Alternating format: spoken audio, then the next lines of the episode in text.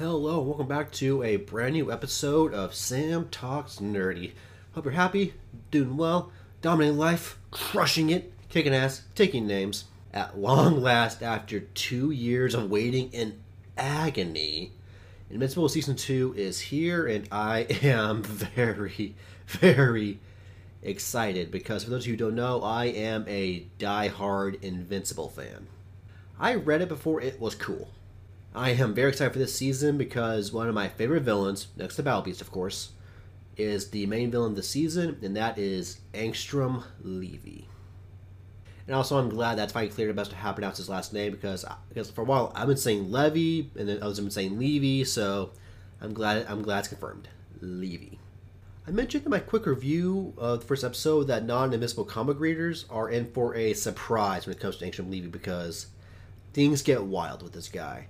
And thus, I want to do a Comic 101 on Angstrom Levy. Uh, let's get into it.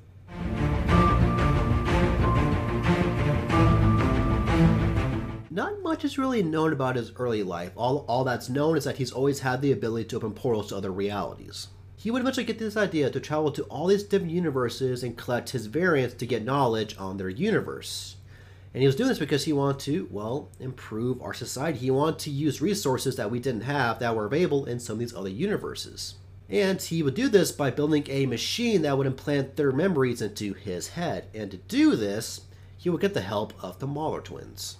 The, the machine would get built and the process would start, but when it started, this is when Invincible would show up and things quickly got out of hand the Maulers would start fighting Invincible and start rocking him, and then a bunch of variants of Maulers would, sh- would show up and, and, start rocking Invincible to where he is literally getting beamed to death.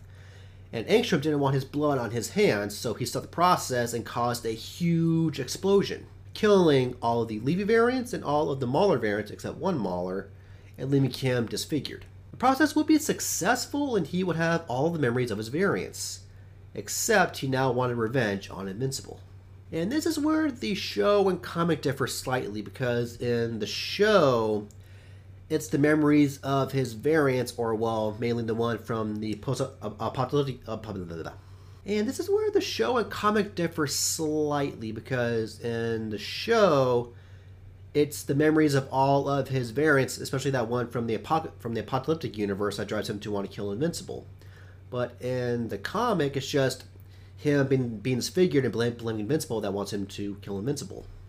And I actually flipped through my copy of the, of the second volume of the Ultimate Edition to confirm this, and it doesn't seem to mention anything about him having the memories of the variants that drive him to do it, so I think that is mainly new to the show.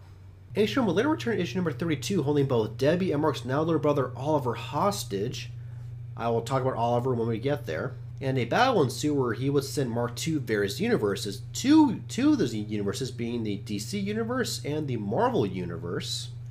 And the whole thing would end with both of them being sent to a desolate Earth where Mark would beat Angstrom to death. However, he would find a way to come back. Thanks to a group called the Technicians, they would rebuild him, and after this, he would spend the next while spying on Mark while also gathering every single evil variant of Invincible. And this would lead to probably the most craziest arc in the comic, the Invincible War. His plan would fail, however, and he would also lose an arm in the process and then be forced to work for the Technicians. He would later return one more time in Invincible 104 holding Eve hostage. He would send Mark to that same desert Earth that they fought on, but come to find out, when Mark gets there, there are some exiled evil variants of, of Invincible there. And there were only two left now because, well, apparently they resorted to cannibalism. Meanwhile, while Mark was in that universe, Eve was talking to Angstrom and basically just being all, dude, what the heck are you doing?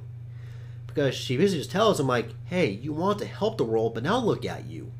And he and he comes to realize that, oh man, I messed up. Like, I want to help the world, but now I just, I'm evil and I, and I want to kill this guy. So he decides enough's enough. I'm done. So, so he brings back both Mark and Evil Mark and apologizes and wants to repent for his sins. Well, Evil Mark has some different ideas. Evil Mark takes Angstrom to his home universe, and yeah, this is where things get a little bad. Mark, with the aid of robot, would follow Evil Invincible to his home universe and find both him and Angstrom Levy, who was being tortured but well, still alive. And this is where things would take a drastic turn. So, spoilers for both the comic and, well, for Robot's story. In a twist, Robot would betray Mark. He would kill Evil Invincible, and then and then abandoned Mark and this universe by killing Angstrom Levy, so he had no way to get back to their universe. But of course, Mark would find a way to come back. And why would Robot do this? Well, basically because Robot wanted to take over the world, and he knew that Invincible would stand in his way. So, hmm. In the final issue of Invincible, it would be revealed that Angstrom has a son who has his powers, and thus it continues. And that is the history of Angstrom Levy. Hopefully, you can understand when I say that people who, who don't read the comics are not ready for this guy because, oh man, things are going to get crazy. Anyways, thank you for watching or listening if you're listening via my podcast. If you are, please make sure to follow me on Apple Podcasts, Google Podcast, or Spotify. Also, please leave me a five star rating and a review where you can. If you watch me on YouTube, of course, do the usual stuff like, comment, and subscribe. And in the meantime, please, please make sure to check out some of my other videos, like my monthly wrap up, which I'll have carded up here, and I'll have it linked at the end of the video. And until next time, tap stay well, stay healthy. Don't get powers that allow you to open portals to other dimensions. Don't collect your variants of, from said dimensions, and don't give yourself a super brain. And I will see you or talk to you next time. Peace out.